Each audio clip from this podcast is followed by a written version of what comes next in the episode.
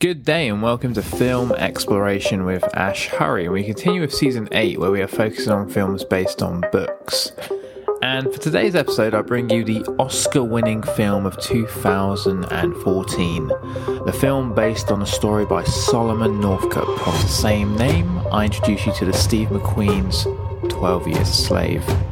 Directed by Steve McQueen and based on a book by Solomon Northup, the film stars Chiwetel Ejiofor, Lupita Nyong'o, Michael Fassbender, Paul Dano, Benedict Cumberbatch, Paul Giamatti and Brad Pitt. Before I press on with the film, I just want to mention something that I've unfortunately mentioned to too many people who get confused about the name Steve McQueen.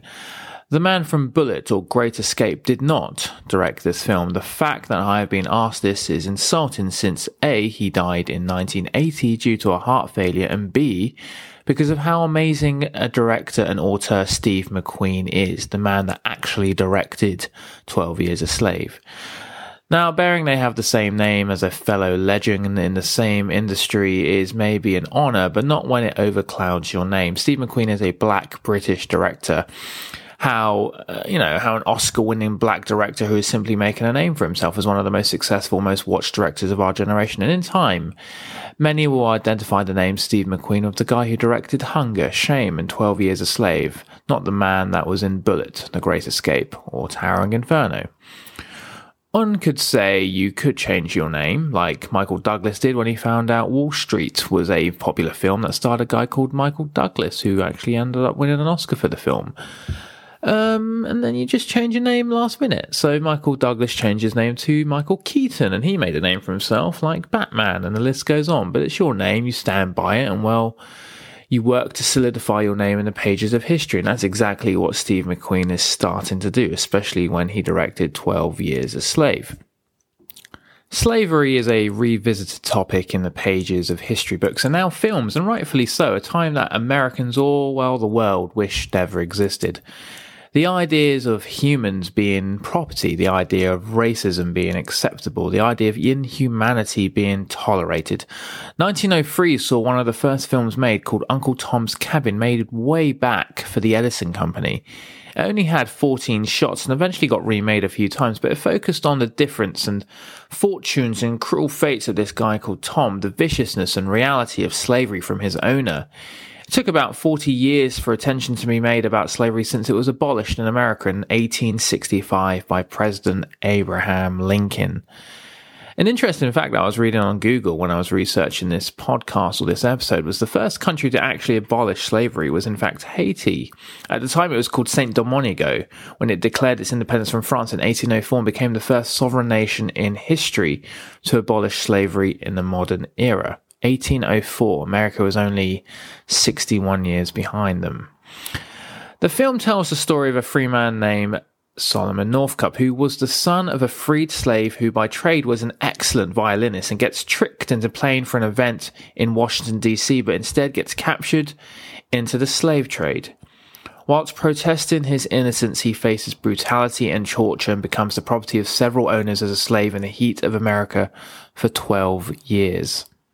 He was mainly reciting as a slave in Louisiana until he met a man one day towards the end of his 12 years called Samuel Bass, who is portrayed in the film by Brad Pitt. He got a lot of criticism actually in the film for briefly portraying a heroic character. Samuel Bass was a random Canadian who was working on a plantation, and he helped get word out to New York where state law provided help to free New York citizens who had been taken, kidnapped or sold for slavery. It wasn't until after the book was published that Solomon actually realised that the two men that had lured him into Washington had actually drugged and kidnapped him. Solomon said that he thought that is what happened, but wasn't sure and always doubted it, but a judge read his book and recognised the men he was talking about, and they found out they used fake name aliases and they were all well known in the courts of law as famous con men at the time. It's a tragic end to a tragic story. Yes, Solomon does eventually get his freedom after 12 years. However, 4 years after he was freed, he simply disappeared. No one knows what happened to him. Even to this day, historians and family members do not know what happened to him, kind of like Amelia Earhart. The two men that were found and were held at trial for kidnapping and drugging Solomon, the case lasted 2 years and nothing ever happened to them. They received no punishment. There was a lot of speculation on what actually happened to Solomon when he disappeared again after he was freed. Many believed he was enslaved again, but historians didn't think so because he was too old to be sold as a valuable slave. We'll just never know, but that's what's so great about history is things are left behind for us to find, and sometimes they fall in the right hand, in this case, Steve McQueen's wife. The book was published on his first year of freedom, where it sold over 30,000 copies in 3 years. It actually became a bestseller.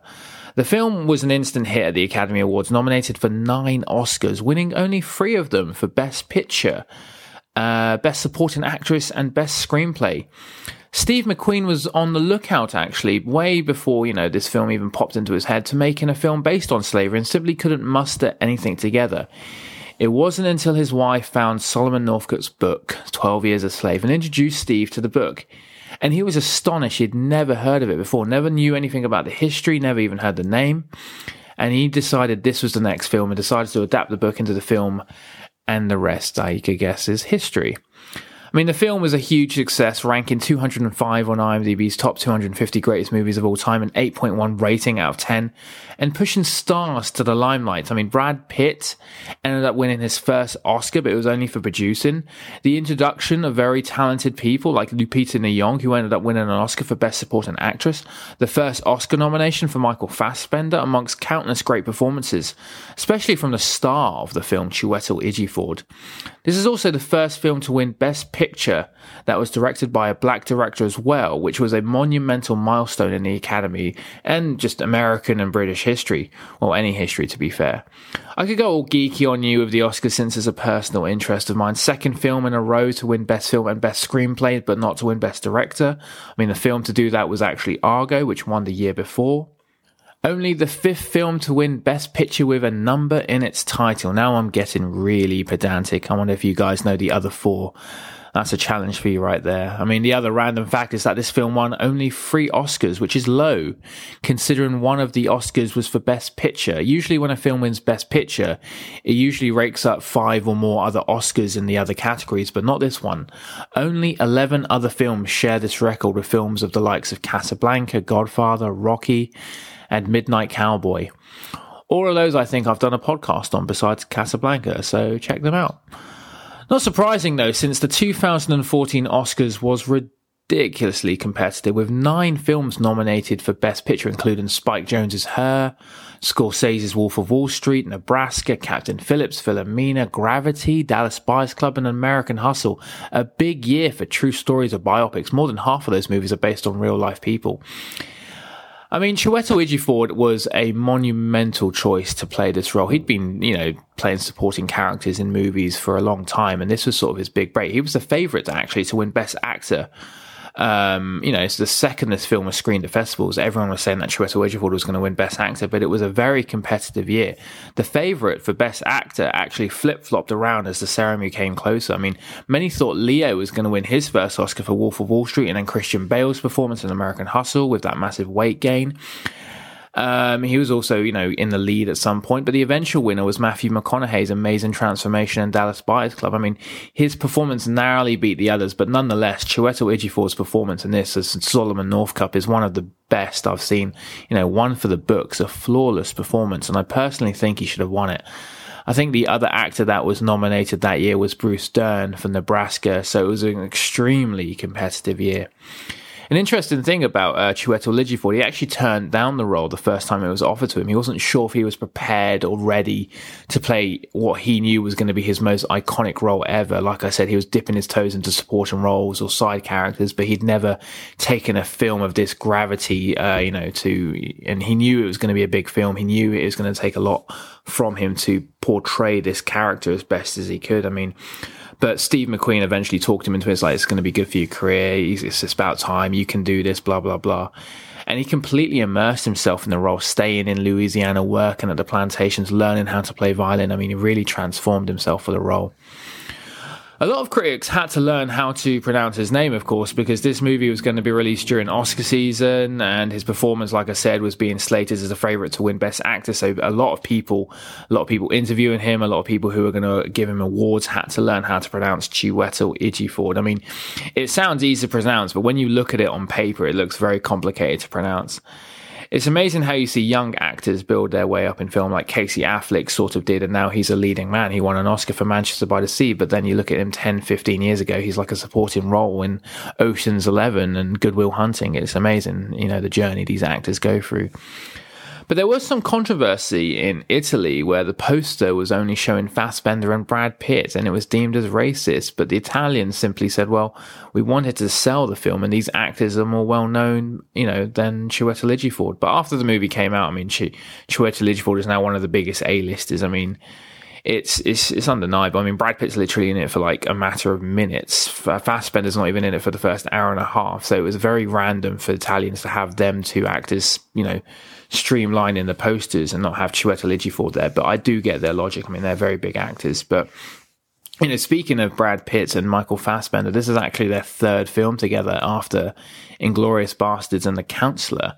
It's also the third collaboration between Steve McQueen and Michael Fassbender after Hunger and Shame. In fact, this is the first film Steve McQueen has directed of the seven that he has that is not a one-word title. Like I said, I told you I'm going to get pedantic with all of this. I mean, there are a lot of partnerships that are linked in this movie. I mean, Chiwetel Ejiofor will go on and play alongside his co-star in this film in Doctor Strange with Benedict Cumberbatch. I mean, there's so many links there. I mean, a few of the people in this movie are in the, you know, Marvel universe or even DC universe. I mean, I could go on and on, to be honest, because Chiwetel was also in Serenity with Sarah Paulson, Paul Dano and Paul Giamatti would star in Love and Mercy, and so many more. I mean, it's just a well-established cast that have crossed paths before, that's all it is. But if you strip away the reality of, you know, the Hollywood star prowess in this movie, there is a piece of art that depicts something that has happened in the world quite recently too. Now, I say quite recently, it's 150 years, but it's something that, you know, people's grandparents were alive to see. This is a wake-up call to the fact that slavery did exist. It unfortunately does exist in some parts of the world, and there is still a delusional part of some parts of the world that still believe in this hierarchy or to be more inferior simply defined by race. Human slavery was a thing, and this film does a great job in reminding people of the ruthlessness of this act that was once legal. Steve McQueen certainly does not hold back in telling this story in a very authentic way. He chooses not to hold back. He chooses not to sugarcoat the true realizations of what America once was. The slaves are degraded, made to suffer awful torments, and are cruelly robbed of any physical, emotional dignity that remains. I mean, it is quite interesting too, because not only does the slave suffer, but the masters, especially Epps, played by Michael Fassbender, is suffering too. They are morally degraded. I mean, what the film is doing is giving evil a face. You're humanizing or personifying the word evil, a human face which was somehow a common practice. And we can look back and think about how far we've come, or better yet, how pathetic and ridiculous this was to be allowed to be legal. 12 Years a Slave is a testimony to the power of the human spirit and the enduring determination of hope.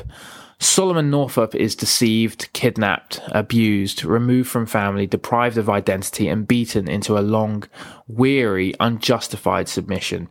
Yet he is never broken. Even in his worst days of sorrow, lived under the cruelties of Edwin Epps, he never gives up hope that one day he will be free. He never loses faith in his friends, constantly assured that if he can only get word to the North, that they will indeed come to his rescue. And that's exactly what happens right at the end. Solomon Northup's heartbreaking journey uplifts because in his testimony is evidence that faith and hope can endure and triumph. I mean, there's a few difficult scenes in this movie that works to add the tension within the audience. I mean, the whipping scene, which was done all in one take, over 4 minutes long. I mean, a couple of scenes in the movie with some really interestingly long takes to connote that desired effect. In reference to that whipping scene, I mean, Lupita Nyong'o said it's all about the crack of the whip. You hear it and you feel it. She said, I felt the wind of it every single time. I didn't need much more. That was one technical thing, and it definitely took some finessing because obviously I can't see what's happening. I can't see the whip. I can only react to the sound and the wind of it. So it was hard, but that day was as real as it could have ever been possibly for Lupita Nyong'o because in preparing for it, all she had to do was just be present. Other scenes that were particularly hard to watch was the rape scene, again with Lupita Nyong'o's character and Michael Fassbender's character, Epps. According to Steve McQueen, Fassbender passed out in the whipping scene and was especially very nervous about portraying his rape scene with Lupita Nyong'o. Since he plays an alcoholic, he would actually go up to the makeup artist and tell her to spray alcohol on his fake mustache before filming, so all the actors could react to his stench as well. I mean, 12 Years a Slave is truly a home run in the realization and horror of what the real world was once like. I mean, it simply doesn't do anything but try and explore what happened 100 years to 150 years ago and how inhuman somehow we can be, or even how inhuman the world can be. I mean, I was reading this article in The Atlantic, and they say, it's a very interesting article about 12 Years a Slave, and it says, at the beginning of 12 Years a Slave, the kidnapped freeman Solomon Northup, played by Chiwetel Ejiofor, has a painful sexual encounter with an unnamed female slave in which she uses his hand to bring herself to orgasm before turning away in tears. I mean, the woman's desperation, Solomon's reserve, and the fierce sadness of both is depicted with an unflinching still camera that documents a moment of human contact and bitter comfort in the face of slavery's systematic dehumanization. It's scenes like these in the film, surely, that lead critic Susan Wachowski to state that watching 12 Years a Slave makes you feel you have actually witnessed American slavery in all its appalling horror for the first time. And yet, for all it's worth, the encounter never happened. It appears nowhere in the autobiography. It is likely he would have been horrified at the suggestion that he was anything less than absolutely faithful to his wife. I mean, director Steve McQueen has said that he included the sexual encounter to just simply show a bit of tenderness. Then, you know, after she climaxes, she's back in hell. The sequence is an effort to present nuance and psychological depth to make this film's depiction of slavery seem more real. But it creates that psychological truth by interpolating an incident that isn't factually true.